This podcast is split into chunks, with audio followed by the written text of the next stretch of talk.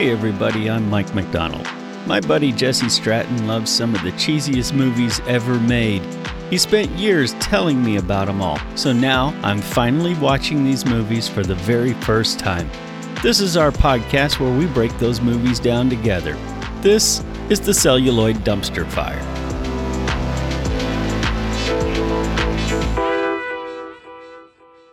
Hey everybody, welcome back. Today we're talking about the 1988 cult or 1989, 1989 cult classic black comedy horror film Vampire's Kiss. This is either a movie about becoming a vampire or about mental illness spiraling out of control.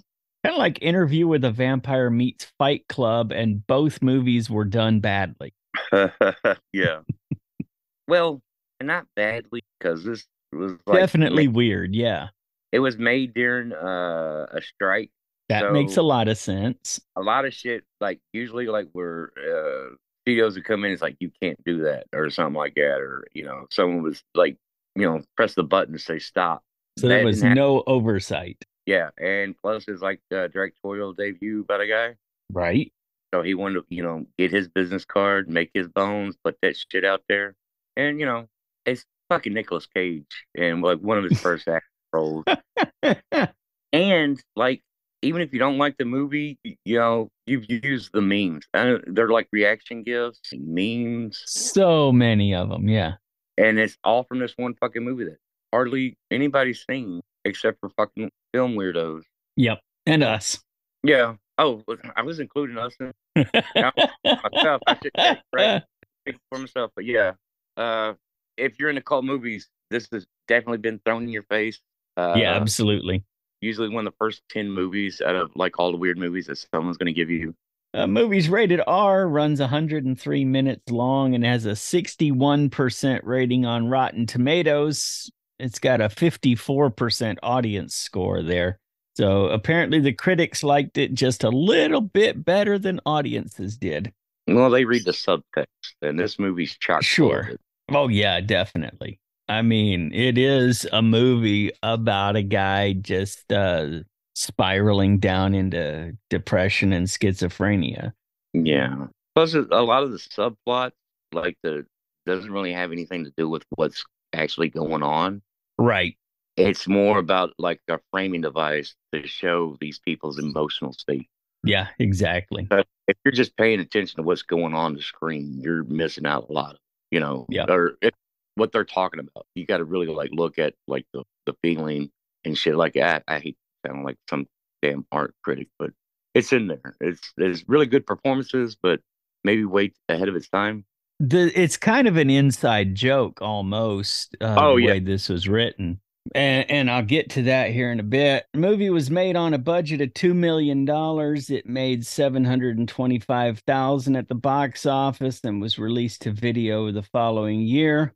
Nicolas Cage was actually nominated for several awards. He was nominated for the Best Male Lead at the Film Independent Spirit Awards, and he won Best Actor at the Catalonian International Film Festival for this movie. Hell yeah. Movie was written by Joseph Minion. He's known for the Martin Scorsese film After Hours, which starred Griffin Dunne, Rosanna Arquette, Cheech and Chong, and Teri Garr, and Motorama, which apparently is a road trip movie about a 10 year old boy who stole a Mustang and headed cross country. I think I've seen that once before when I was really uh, young. Yeah. Uh, and if I remember correctly, that is a great movie. He wrote this movie. Well, he wrote the screenplay while he was on vacation with his then girlfriend, and the entire screenplay is about how toxic their relationship is and how miserable he is being dominated by her. she was horrified by this and insisted on joining the project as a producer. and I should tell you, just just how bad that relationship is. I hate that you think of me this way. I want to be in charge. Yeah, like in the movie, I guess like she's supposed to be Nicolas Cage. No, she is Rachel. Oh, the writer weird. is Nicolas Cage, and his girlfriend at the time is the vampire that's ruining his life. Oh, that makes total sense then. Yeah, no. Yep. Movie was directed by Robert Bierman. Uh, before this, Bierman had directed a couple of short films and some commercials, and this is his first feature film. The writer, Joseph Minion, was originally set to direct, but he bailed on this when his depression and the knowledge that this was about his emotionally abusive girlfriend just got to be too much for him and he couldn't deal anymore. So he decided he's out, and Bierman went on to direct a number of mostly crime drama series for television in the UK. That makes sense because, like, the whole time, this this seems like like a, a detective movie that the detective never comes in. Yeah. Cinematographer Stefan Czapsky, he was the cinematographer for Edward Scissorhands, Thin Blue Line, Ed Wood, Batman Returns, Child Play 2, and Blades of Glory. So not everybody who worked on this show was crap. it does seem like a Tim Burton movie before the era of Tim Burton. You know what I'm saying? Yeah. Like the humor. Yeah, I can see that. Like kind of is black. It's like really black. You know? Yeah, it definitely is. Yeah. This movie also features the final work of special effects and creature artist Roger Shaw, known for working on the Landstriders in The Dark Crystal and doing special effects work on Indiana Jones and the Temple of Doom and animatronics work in The Princess Bride. And he died prior to the release of this film at age 39. Damn, that was young. Yeah, it's the last thing he worked on. And that kind of sucks. Uh, I saw what you did there. If you, if you if you if you're gonna die after working on a movie, at least it could be a good movie. I don't know. I it's a great movie. It's just it's extremely weird and it. I can see where it rubs people the wrong way. Yeah, you're right. You're right. It's just very weird. There are parts of this movie that I absolutely love. Movie stars Nicolas Cage as Peter Lowe. Nicolas Cage, best known for Ghost Rider, The Rock, Face Off, National Treasure, Con Air, Honeymoon in Vegas. This was his follow up to the Oscar winning film Moonstruck with Cher. Um, that movie won Oscars for Best Picture, Best Actress in a Leading Role, Best Actor in a Supporting Role for Vincent Gardenia, and Best Writing and Best Director when Joseph Minion, the writer, decided he was not going to direct this, Nicolas Cage also decided he wasn't going to be in this movie, but then changed his mind despite his agent telling him, You don't want to work on this after you just made an award winning movie. That's fucked up because in interviews he said this is his favorite movie he's ever made. Well, I mean, that's why he would go against, uh, you know, his agent and and he really really seems like he had a lot of fun making this movie. Oh yeah, no. because he had a new director, he could get away with just about anything, and he apparently did. Oh yeah, oh yeah. It, what What's weird is Judd Nelson almost was the role of yeah. the vampire, and uh, I think that this movie would have totally sucked. It would have been horrible. Yeah, it would have been like the first Punisher movie. hey now. that thing was marred by production shit, man. Uh, yeah, no, that was a piece of crap. But yeah, no, Nicolas Cage really carries this movie, and I think it's yeah. because of his uh, over the top Nick Caging like shit. Right. This movie really is Nick Cage trying to prove he's not kosher because he brought all of the ham. Yeah, it was is is really weird because like he's an I, I don't want to say he's a nepo baby, but he kind of is, you know. Yeah, that's true. But also kind of weird, kind of a you know cult classic Dracula movie. I say Dracula like that's but a uh, cult classic vampire movie, right? Because I call all vampires Draculas. And then like right. his uncle goes and makes Bram Stoker's Dracula, which is like one of the most visually stunning movies of all time. Yes. And uh, yeah, just like uh, was it last week or something? He's in a movie where he plays Dracula. He plays Renfield. Dracula in Renfield. Yeah. Full circle. And the thing about it, the thing that got me when I was watching this, because you know I just watched this for the last time, uh, for the first time a couple days ago, the character of Renfield in the current movie looks a lot like Nick Cage in this movie. Oh yeah, the British guy. yeah. So uh, in the in the books and in the uh, Martin Scorsese movie, of course, Renfield, he's a zoopagan vampire, which means they right. they, they don't they don't have any of the powers, but they smaller animals like they use them sure. bug. They feed bugs to birds, then birds to cats, cats to dogs, and then they eat the dogs to consume the souls. And right. in this, he, he eats a cockroach like straight up. Straight up, yeah. ASPCA was all over his ass for a couple years for that shit. And It was actually suggested that he eat something, that he do something else, but he decided Nick Cage convinced the director that seeing him eat the cockroach would hurt the audience more. So yeah, that's where he went. And Maria Conchita Alonso as Alva Restrepo.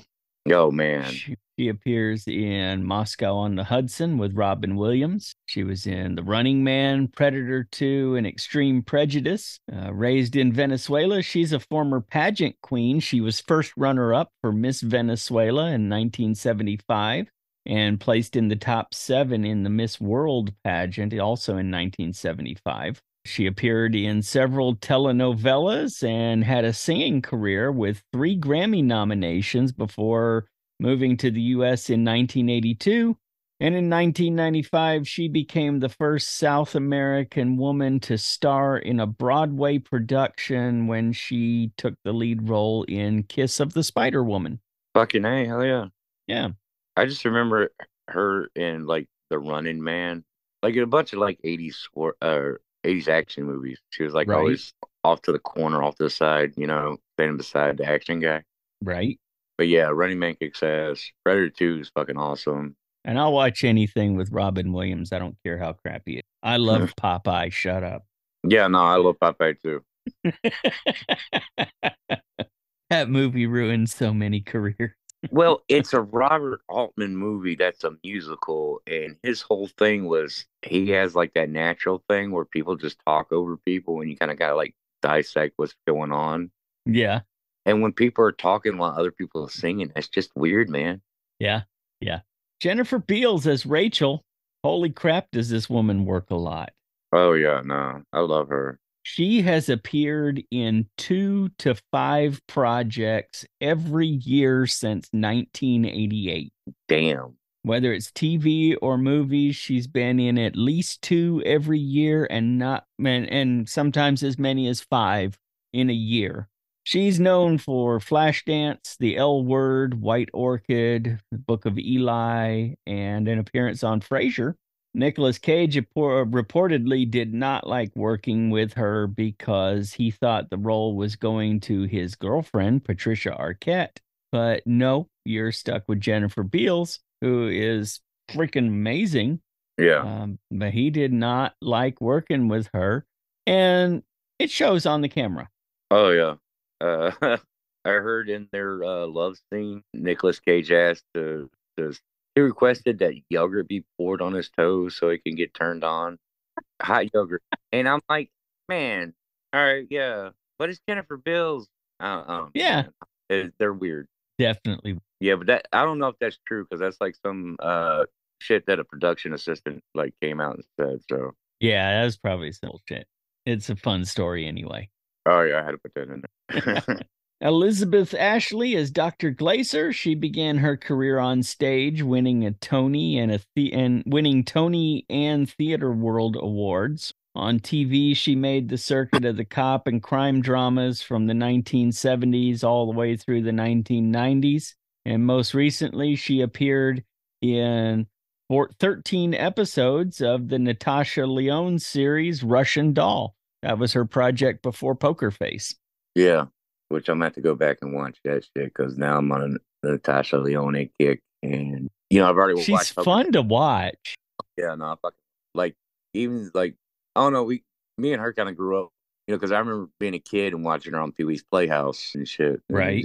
Kind of just grew with her career, and she's great. I love her. Yeah. And then finally, we've got Kasi Lemmons as Jackie. She appeared in Candyman and Silence of the Lambs. More recently, she has achieved really incredible success as a director. She directed Luke Cage, Harriet, and Whitney Houston, I Want to Dance with Somebody. Movie starts off as all low budget 80s movies do with a skyline and opening credits and moody saxophone music. oh yeah, Now, if you're in New York between like uh I don't know, like the seventies to like late nineties, early two thousands, saxophone's the way to go. Yes. And you The so- absolutely it's like it's like a requirement of filming in New York. You have to open with a shot of the sky of the Manhattan skyline. Yeah. It's it's the law. Also, uh post 9-11, of course you're gonna see the, the the twin towers, so go ahead and take a shot. Yep. Yep. Peter Lowe is lying on a couch talking to his therapist, and they are discussing a relationship that ended. He said he just wanted her to not be there anymore. and So she left. Damn. Yeah. Cut to people dancing in a club. Peter is talking to Jackie at the bar, and they leave together. She hails a cab, but Peter drunkenly tells him to be off. And he's speaking like a drunken SoCal surfer dude trying to imitate an English accent. And he does it throughout the entire movie. movie. That's uh well no, see that's what's weird about this movie. He does have around people he's trying to impress, Yeah. but in other scenes like where like especially with his uh uh his psychiatrist and those he's kind of like more normal speaking pattern. It's still a little nasally and shit, but it's, it's there's not enough energy in it. It's like he's defeated or something. Yeah. Yeah, But when he's course- drunk, when he's drunk, it's like the Geico Gecko is Yeah. trying to do an impression of Keanu Reeves from Bill and Ted. exactly you nailed it, man. That was spot on. That's I think Geico fan, but I was gonna say just like an English dude doing Keanu Reeves and uh uh Point Break. Yeah, it's awful. It's it's horrible. And it's and he did it to be pretentious. You you get that. That's pretty clear, but um Yeah. cuz cuz apparently he's a wealthy guy. Um He's- so he's got to put on airs. He's one of those fucking Gordon Gekko fucking day trader type guys or something. Well, he's not a day trader, he's like a, a literary agent. Yeah, he's a literary agent. But you know, he's like he's like that kind of thing. He's like that American psycho type douchebag, you know, he's Yeah. looks down on everybody, sees inferior, and then he tries to impress and kiss ass so he can move up the, you know, the grand pecking order. Yep. There's a young boy watching on the stairs as as Peter and Jackie drunkenly stumble into Peter's apartment. Inside they begin undressing. There's lots of really forced fake laughter throughout this entire opening sequence. And it's really it's really bizarre. There is a creepy spy shot through the window as they make out partially dressed and then they fall onto the bed and as their intimacy progresses a bat flies in through the open window, causing Jackie to run away screaming. Now, this is the work of of Roger Shaw. This is the last animatronics he ever did for film. that bat was awesome though. It was a really good bat. Jackie is gathering up her clothes and and Peter is trying to get the bat out of the curtains by yelling shoo shoo. and Jackie gathers up her clothes and runs naked into the hallway. The young boy is there getting an eyeful until his mother pulls him away. Well, Peter and Jackie finish dressing and they leave the apartment building. She is laughing, and Peter joins her with a ridiculous fake laugh. He's just going, ha ha ha ha ha ha ha yeah. ha ha ha ha. They See- hail a cab and drive away. That part where they get in the cab and he looks back at the uh, uh his apartment window, it's like that fucking bat. Yeah. Uh, that he looks so unhinged right there. So I'm I'm gonna say it right now. That's when he goes crazy. That's when he's starting to go crazy. Maybe, maybe, yeah. Next day in his office, Peter is reading a letter. His secretary Alva walks past the door and he calls her in. A client wants a souvenir copy of his first contract for selling a short story, and he can't find it in any of the obvious places. So he assigns her to go through the gigantic uh, file where nothing is in order go through it page by page and find the contract. The receptionist calls on the intercom Judy. We're going to hear from Judy a lot. Yeah. Uh, to let him know that he has a call, but he's staring out the window at a young couple who are making out by the hot dog stand while the hot dog vendor tries really poorly to hand them some canned sodas. oh yeah, because they start making out, and he's like getting up in their face with it, like, "Hey, you, just take these and go." Yeah. Next, a cab drops Peter off at his apartment, and he's looking up at the open window that the bat came through. He gets into his apartment and he walks over to the window and he gives the curtain a shake to see if the bat's still there. Of course, it isn't. Back at his therapist, Dr. Glaser's, he's telling her about the bat and how he got turned on when he was fighting off the bat. Mm, she's confused by this, and and that's when Peter decides their session is over and it's time to go. Yeah, you can't just like drop a bomb like that in a therapy session. And they're like, well, that's enough. Usually the doctor does that shit. Yeah. So the weird thing, Doc, is this bat was flying around the room and I was trying to get it out the window and that gave me a boner. a little bit. Yeah. A little bizarre. Mahogany. Mahogany. Back at his office, Alva has not found the contract yet, and Peter starts losing his temper, but she assures him that she will get right to it. That poor girl. Oh, man. If you think it's a bad boss now, you just wait. Oh, I know, but I'm just saying, you can already tell. Oh, yeah. He, he just he just fucking puts her through the ringer because of his position, and it sucks so bad. And this was this was in the 80s, so HR wasn't quite as vigilant as they are today. If this had happened today, she would be in in the HR office every single day talking about this guy. I'm talking about like 10, 20 minutes. Like every 10, 20 minutes, she'd be in there with a new complaint. she just walks, she just knocks on the door of the HR rep and, and she, the HR rep just sighs and gets out of form and said, "Come on in." I can see Toby from the office, like just here. Yeah, definitely Toby. Yeah. Well, that night Peter's getting ready to go out, and then we see Peter at the bar. He is listening to a couple of guys discussing how IRAs work and discussing it poorly. He starts hitting on a woman at another table. She introduces herself as Rachel, and they end up back at Peter's apartment having sex. That's when we discovered that Rachel has fangs and she chomps on his neck, holding him down while he struggles until eventually he stops fighting and gives in. Also, like normally in vampire movies, when that happens, it's it's kind of like I don't know. It seems like it's more romantic and shit. And yeah. in this, it's just kind of like I don't know. This man. is straight it, up rape. Yeah. Yeah, it, it kind of because like he's just kicking and shit, and she's planking on him. She's like flat as a board, just whipping in his. and he's like strangling and shit. It, it's almost kind of cartoony.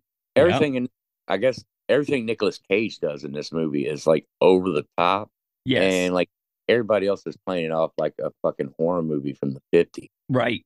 And they said, I read that Nicolas Cage decided that, you know, instead of method acting, he was going to play this very surrealist and and so yeah everything's way over the top everything's cartoonish um and damn yeah there's like some shit that he's doing in this movie that you're like well that's fucking that's insane but he's playing a very insane person and like Nicolas Cage, he just doesn't act with like, you know, face and shit. He emotes with his whole body. His entire body, yeah. Like his whole vocal ring. You know, so he's like Jim Carrey almost. Yeah, but like just Jim Carrey's insane and like Nick Cage is like just criminally insane. Next morning, Peter is shaving. There are no bite marks on his neck but he does cut himself shaving and he puts a big band-aid over the over the nick on his neck then he heads to the kitchen to make coffee and takes it to the bed he appears to be talking to rachel but when the camera angle changes to a shot from behind peter we can see there's nobody in the bed Yeah, man, that's that's like a real kind of like uh that's really well done because like he, he sits down, he's like making the coffee and shit, and he's talking. He's like, oh okay, and then when it it goes back and he's handing the coffee, like the camera's behind him now, and he goes to coffee, hand her the coffee, and he's just shaking there in an empty bed, like Yeah, his hand off. is shaking and the cup's rattling around and the bed is empty. So, yeah, I think you're right. I think when he we've passed the point where he started going crazy. yeah, like that night with the bat fucked him up for real. So it's like he's hallucinating a vampire girlfriend. We all been there, man. Yeah, yeah. Peter and Jackie are at an art gallery. They are looking at some paintings, and she asks him if he likes the work. He's not really into this and says he has to go take a piss and just ditches her. Ditches her, man. Right Out the front door, hail a cab, gone. I don't know. That always works. It works for me. Uh, I'm a little bit more uh, assertive though. I'll just grab my stomach and say I got to take a shit, and I'll bounce. But hey, you got to go with what works, and that that still works to this day. Yeah.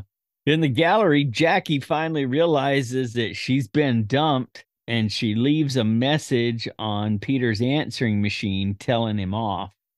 Peter Peter is lying on his couch listening to her leave the message on his answering machine. Back at the therapist, Dr. Glaser asks about the band-aid on Peter's neck. Um, she also wants to talk about the bat some more, but he doesn't know what she's talking about. And so she reminds him and he says, "Oh yeah, I was I was drunk and and I was horny and I'd been drinking a lot. So I was drunk because I've been drinking and also I was horny." Gotta go. See ya. yeah. Wait, no, back here. We that. You know what? Yeah, go. Give him a check. Give him. Back at the office, Frank Heatherton is calling about the copy of the contract he asked for. And Peter starts twitching. It's just open mouth like he's going ow, ow, ow, ow, ow, ow, ow, but no noise is coming out. He tells Judy that uh, he wants Alva sent in there because he wants her to hear just how angry Frank is. He puts Frank on speaker, and Frank says, Look, I, I understand that this is an old contract, that it's probably buried in a deep file. It's going to be hard to find. It's going to take a while. Look, there's no rush. I just wanted to make sure you got my message about it. yeah. Don't sweat about it. Everything's cool, man. In fact, I'm leaving the country for a few weeks and we'll talk when I get back. They hang up the phone and Peter says, Well, obviously, you can tell that Mr. Heatherton, Heatherton is boiling mad and insinuated that he's going to take his business to another agency if we don't find the contract. If you don't find the contract. That's when he does the uh, the famous cigarette in the mouth pointing. Yes. That's uh that's a one of my most used reaction gifts. Like, yeah, you got me. You know, you understand. Uh, and but he's it's not in context. He's a total dickbag. Right.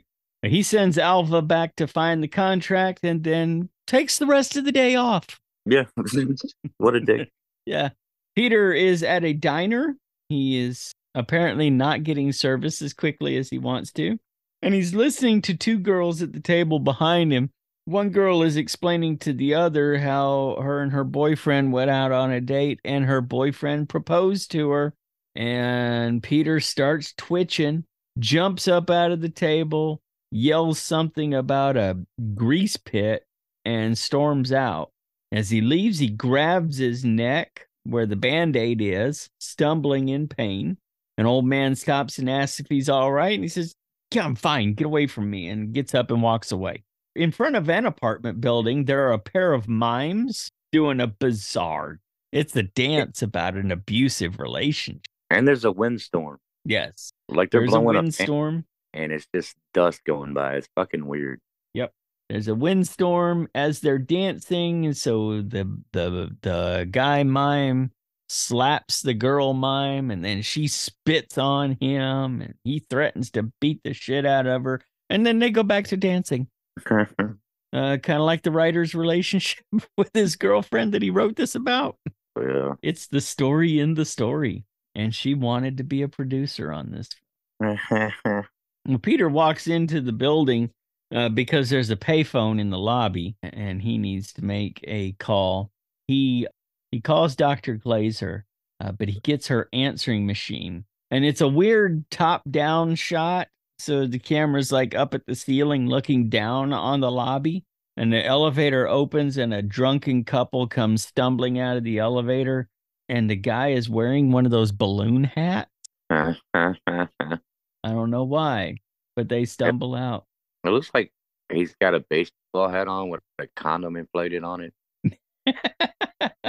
well, when he can't get Dr. Glaser, Peter calls Jackie to apologize for ditching her at the at the gallery.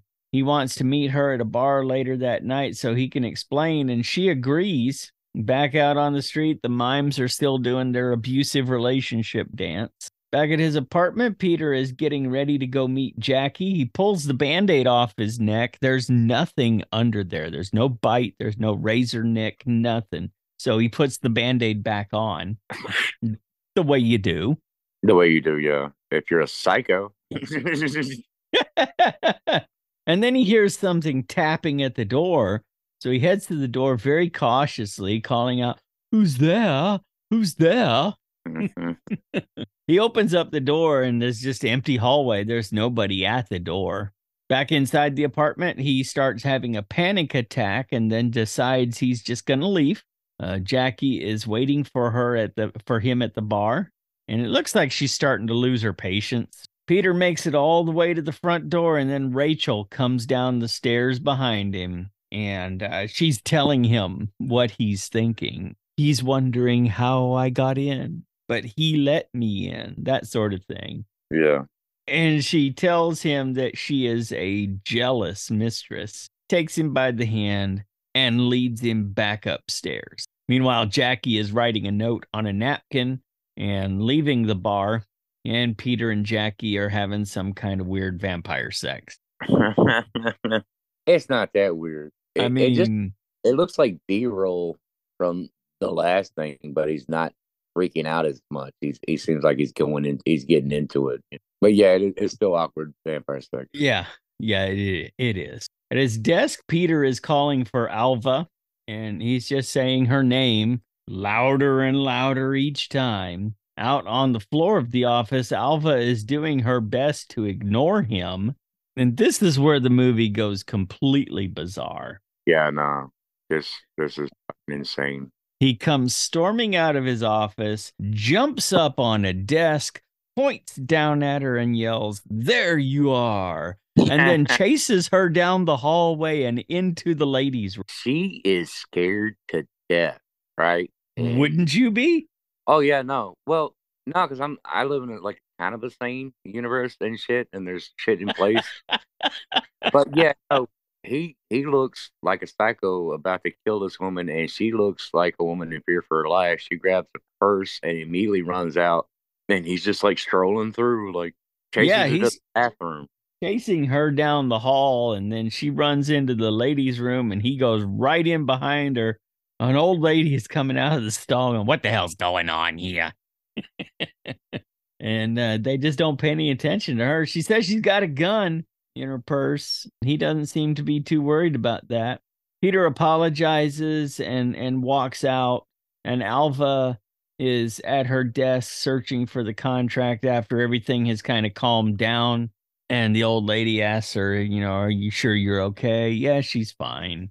Meanwhile, in a conference room, Peter and the guys are having a great laugh at how upset Alva was that Peter chased her into the ladies. Fucking asshole. It seems like at first, like just no one gave a shit that she's like fucking terrorized at work. Yeah, and, yeah, nobody cares. And that's in the the office full, and then you get behind, you know, directors' doors, and they're fucking lapping it up and having a couple highballs and right. having a good time. Yeah, it's definitely a toxic workplace. Fucking dicks, man. Sorry, excuse my language.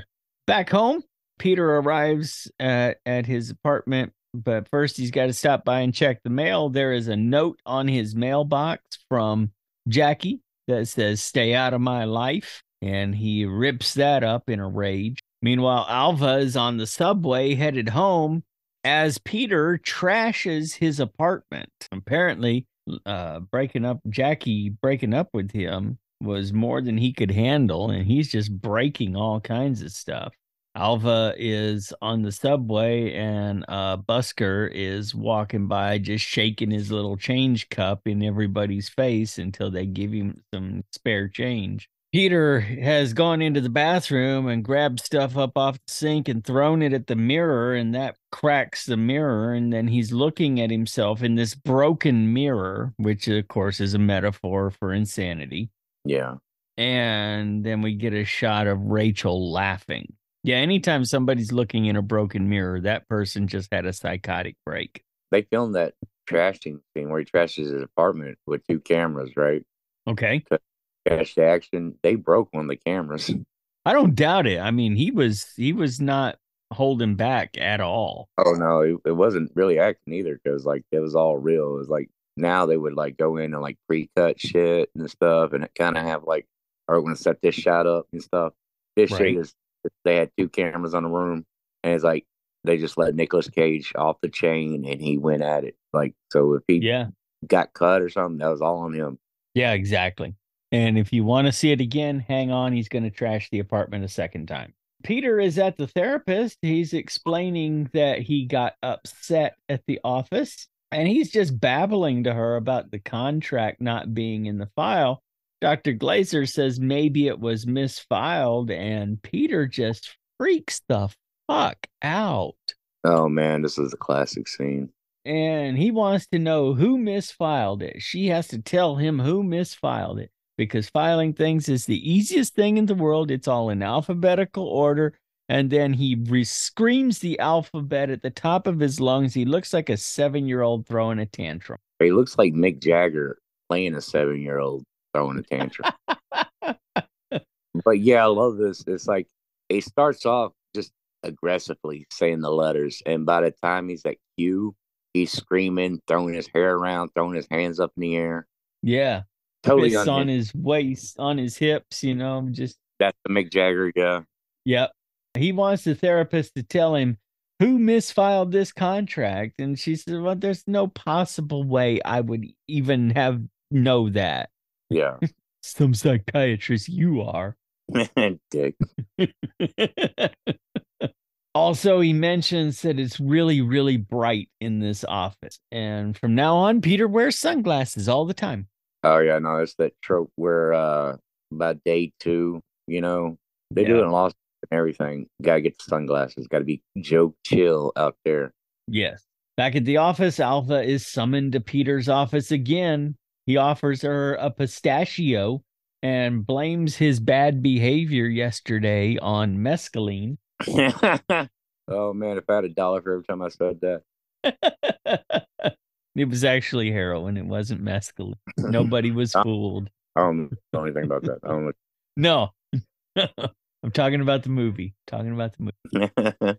Alva is getting ready to go home, but she hasn't found the contract, and Peter wants her to stay late and find that contract. She asks for some help, but that's not going to happen because she is the lowest person on the totem pole.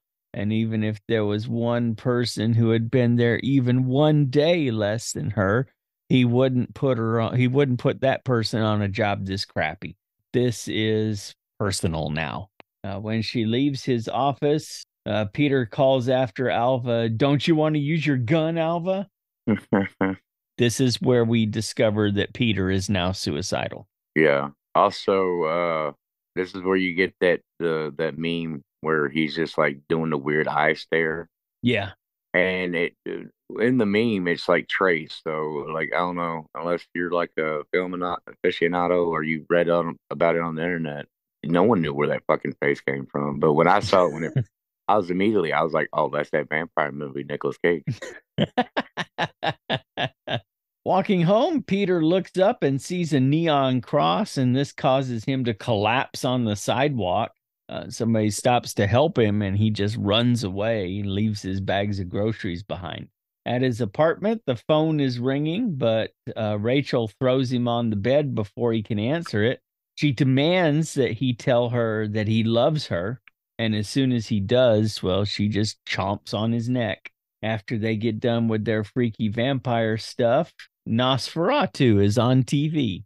Nice. Rachel is praising Peter for being clever about keeping her a secret, and she lays her head on his lap as he sits on the edge of the bed, twitching and mumbling and watching Nosferatu, which is really the only way to watch that movie, right? Yeah, pretty much. Yeah. Next, yeah. Next morning, Peter is singing in the shower. He's uh, turned around 180 degrees, and he is joined in the shower by an imaginary Rachel. Uh, then Peter thinks he gets burned when he touches the mirror. Yeah. I I didn't know that was a vampire. Well, old mirrors were made like out of mercury or something, Okay.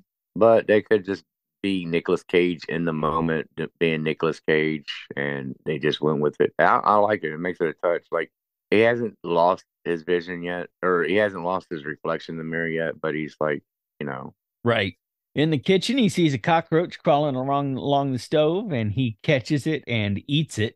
Back in his office, he wonders what Alva's doing, so he calls Judy to send Alva in, but Alva Alva's not at the office today. Alva called in sick. At her house, Alva explains to her mother that she's not going to work because her boss is a bastard. Her mother won't hear it though. You'll need to get up and go to work. Quit being so lazy. Peter goes through the company Rolodex until he finds Alva's address, then jumps in a cab and heads that way.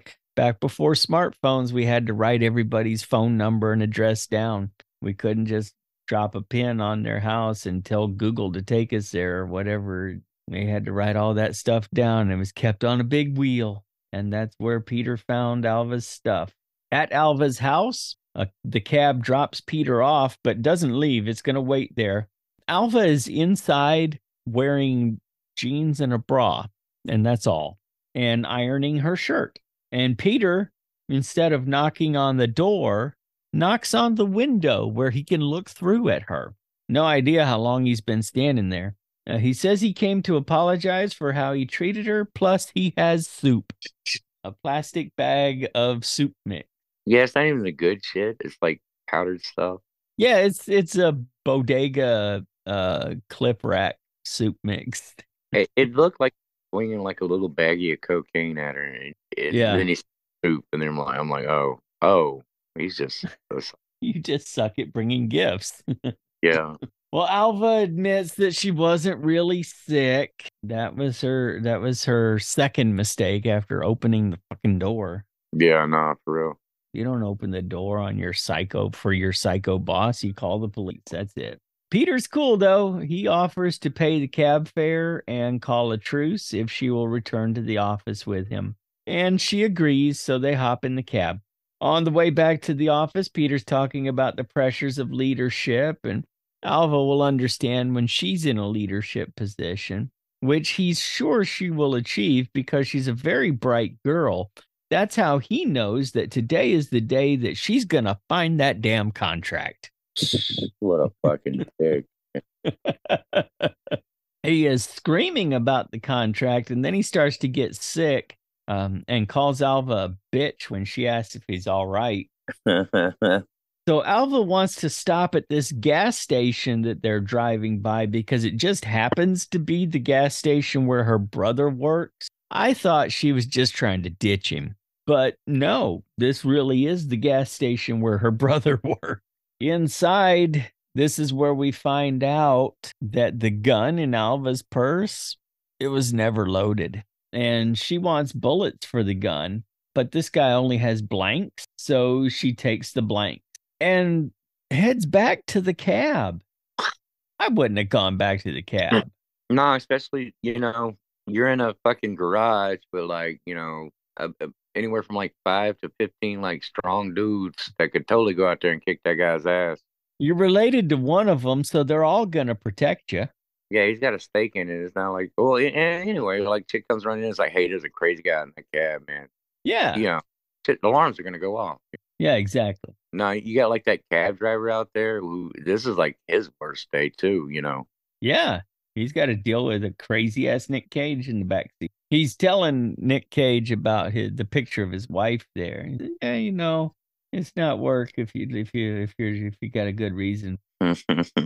They get back to the office and he pays forty four fifty for the cab fare, and it's almost all of his cash. And then he threatens Alva if she doesn't find the contract. In the men's room, Peter is clearly reflected in the mirror, but he thinks he's turned into a vampire and has no reflection anymore. I mean, we can see him in the in the mirror, yeah. but Peter can't see himself. In, and he's blubbering, "Where am I? Where am I?" and a voice from the stall answers, "You're in the goddamn crapper low, and I'm trying to take a dump." now, why don't you go and run off to the ladies' restroom so I can shit in peace? exactly. this is where the movie started to get fun for me. Yeah, this is like uh, the complete downward spiral. This is the the ending crescendo is like from here to the end of the movie. Yes. Is, yeah. Yeah. Well, back in his office, Judy tells him that he has a call, but Peter tells her to, to tell whoever it is that he's in a meeting.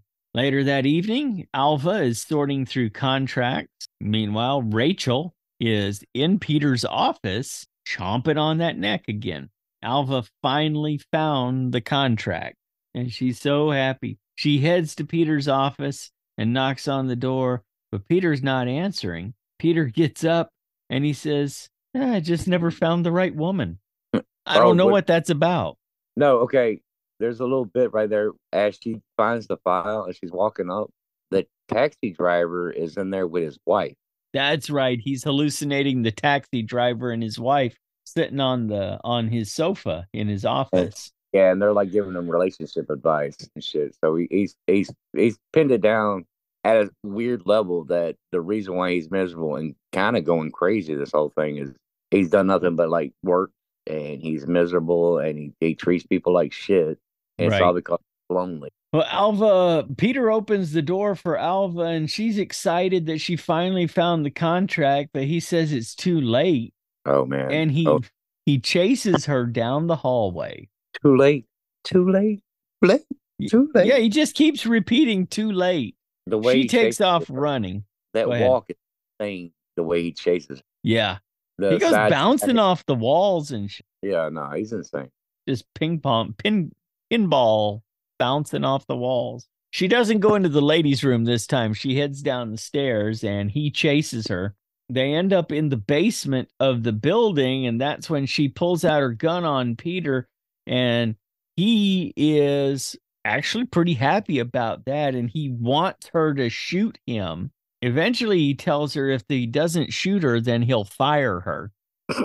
if she doesn't shoot him, he will fire her. She shoots at the floor because it's only blanks in the gun. He doesn't know it's not bullets. He actually thinks it's bullets, and she wants Alva to shoot him.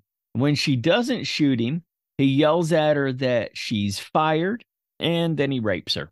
And Alva is laying on the floor, passed out, with Peter on top of her. And that's when, at least according to Peter, she turns into Rachel and is laughing at him. When he sees this, he picks up Alva's gun and he, he sits over in a corner with his knees pulled up.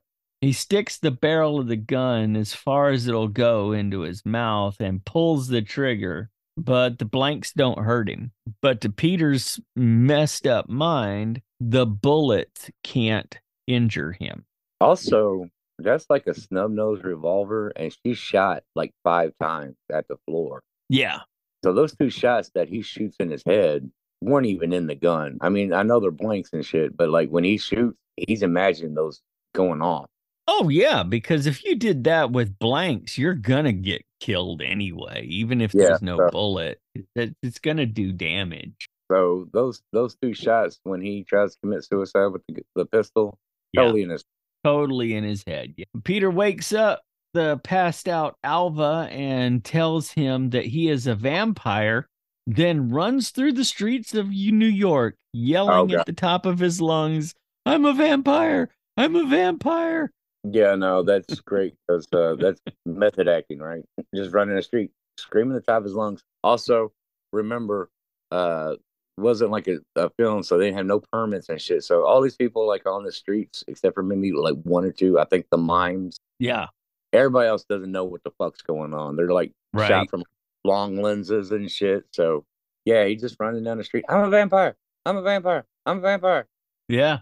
And everybody else is walking down the street going, it's fucking New York. You could just showed that clip as the trailer. Yeah. Well, Peter runs all the way home and shatters the mirror in his bedroom. This is the second trashing of his apartment. He throws all of his clothes out onto the floor. Rachel enters the trashed apartment to see that Peter has turned over his sofa and is lying underneath it. like a poor man's coffin. Yeah, he has made a makeshift leather sofa coffin. And his his house does look like a vampire's lair or some shit from like fiction. It just looks like a, a, a trashed place. It's horrible. Yeah. It's kind of like the um the Jesse Pinkman house. hey man, Well, Peter tells Rachel that he's hungry, and Rachel tells him he knows what he has to do. Meanwhile, Alva is in bed crying as her mother calls her to breakfast. And her mother is serving up eggs to Alva's dad and brother and telling him, Yeah, I don't know what's wrong with her. She came in late last night. Back in his apartment, Peter is sitting on his bed, chomping a pillow.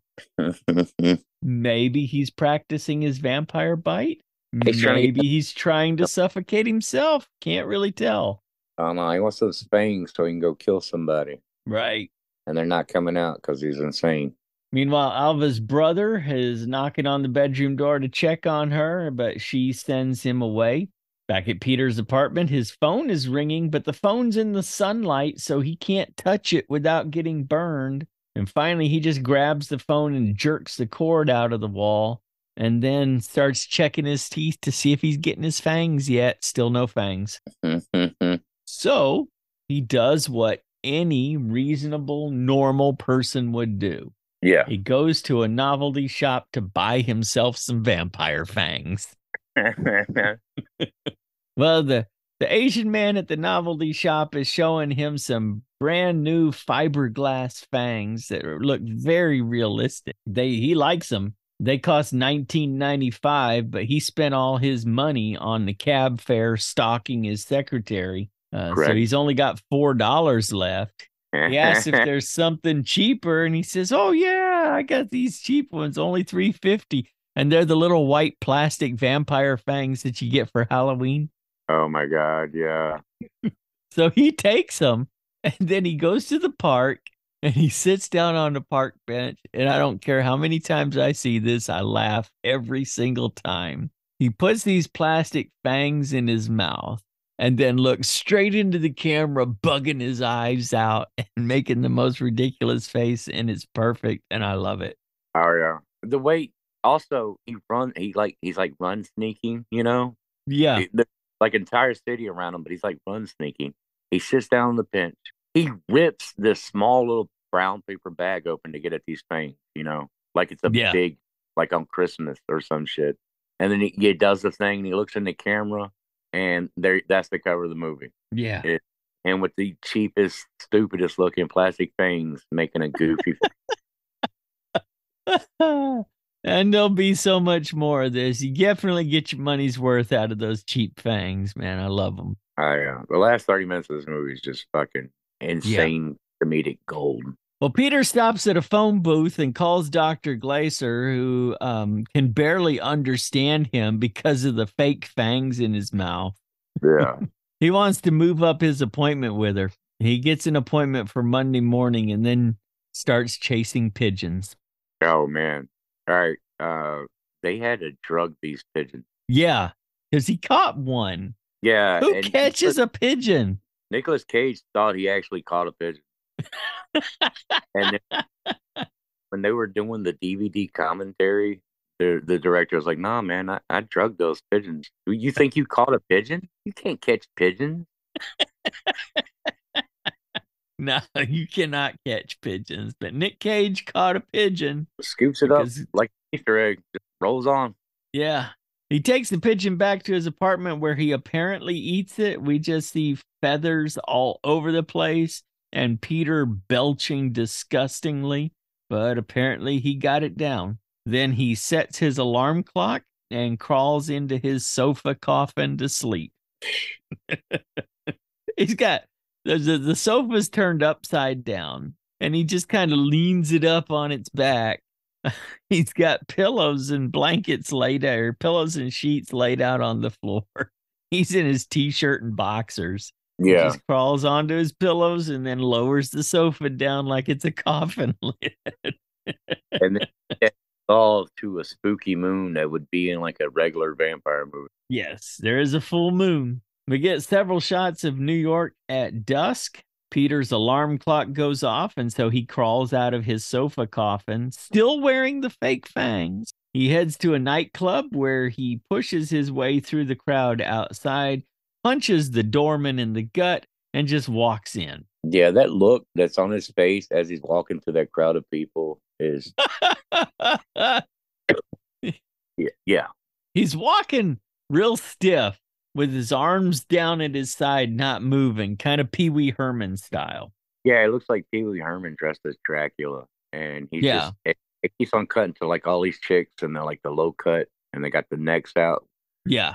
Eh, He's like at a fucking I don't know, like a vampire smorgasbord or some shit, and in his own I little mean, world is oblivious Yeah. to him. and it's a disco. This place is packed with people dancing. He's got his lips pulled back so that the fangs are completely visible, eyes bugged out, staring over his shoulder at the camera as he walks across the floor of this disco. I love it. It's great. Upstairs, uh, apparently, um, he finds a woman who is sitting on a sofa all by herself with a bag of cocaine Because 80s. because 80s, yeah. He sits down beside her and they start talking, and she seems to be into whatever it is he's saying to her, but then he kind of gets handsy and she slaps him. That's when he grabs her and bites her neck, killing her. Uh, Peter leaves her dead on the sofa and then stumbles out of the club, retching and covered with blood. People are disgusted by the retching. They don't seem to think much about the blood hmm because New York, right? Yeah, because New York. Actually, Rachel, the last, the last 30 minutes could be summed up in that one tagline because New York. because New York, yeah.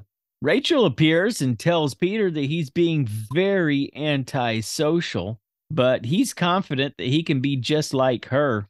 She takes out his fake fangs and calls him pathetic. He says he loves her, but he disgusts, but she says she's disgusted by him.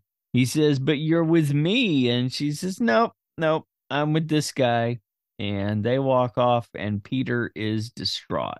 Peter makes his way back through the crowd of dancers until he finds Rachel and confronts her. But this is where we find out Rachel's not a vampire.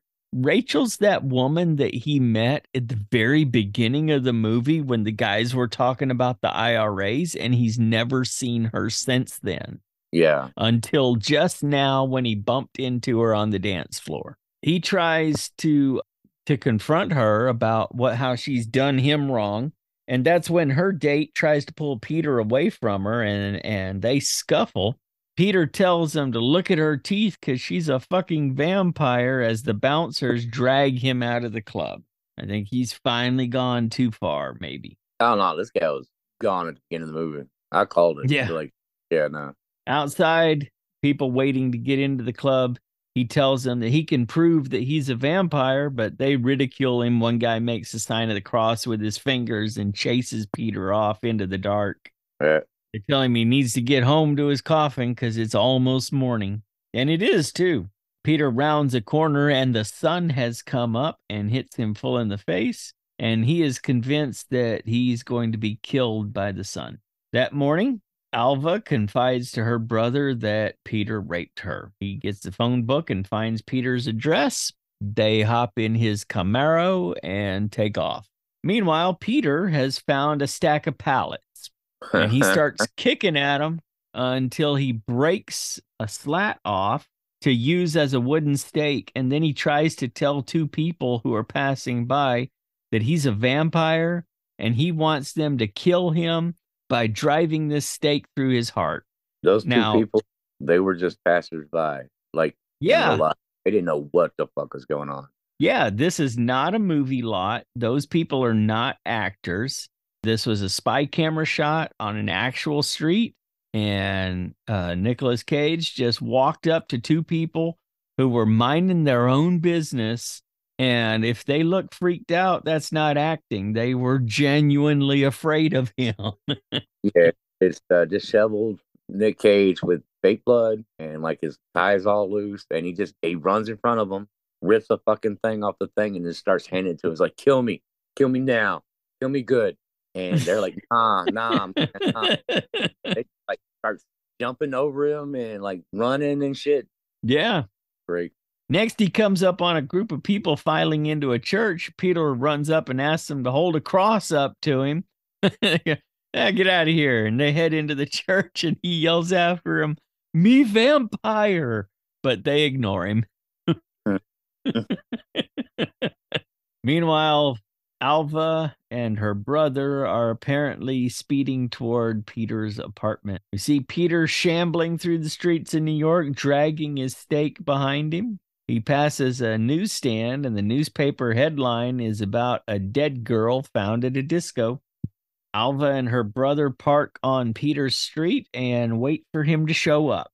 And he just tells her, Tell me when you see him. Peter walks into a building he didn't see standing there. He's crossing the street. He gets up on the sidewalk and just bam, face first right into a building that was minding its own business. This triggers a hallucination, and he starts hallucinating that he is at his appointment with Dr. Glaser.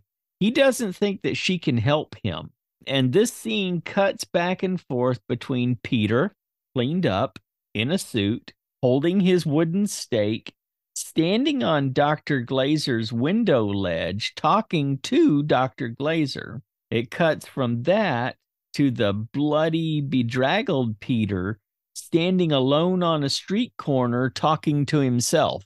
We get to see what what's actually happening and Peter's perception of what's happening throughout this Right. whole scene. It's done really well too. Like, It really is. This is like the scene in Fight Club where Ed Norton sees the video footage of him fighting himself. yeah, Peter tells Dr. Glaser that what he really needs is love. And he believes that Dr. Glaser thinks Peter can't find love, but he swears he will. And then, by George, he'll be happy. Well, Dr. Glaser loses her composure and starts laughing at him. And she says she could have saved both of them a lot of money because the patient that comes in right after Peter has the exact same issues and they are made for each other and she's going to hook them up. So Dr. Glaser introduces Peter to Sharon who just happened to arrive at that very moment. Um she likes all the things that Peter likes and it's great because it cuts back and forth between this office and Peter standing kind of hunched over with a goofy grin on his face going, "Oh yeah, you like that too? I like that thing too." yeah. It reminds me of him and that uh, Peggy Sue got married. I don't think I ever saw that. Oh man, it's about Kathleen Turner, and she goes back to her high school prom date, like some kind of back in time thing, and he's her prom date. It's kind of, it's kind of like Back to the Future, but she does it in her mind and not with like an actual time machine. It's some kind of supernatural thing. Oh God. It's pretty good though. It was, it was. I mean. I like Kathleen Turner. Jeez. yeah. But yeah, Sharon likes all the things that Peter likes, and he quotes some poetry, and she recognizes it as Longfellow. And Dr. Glaser says that this relationship was written in the stars. So mm-hmm.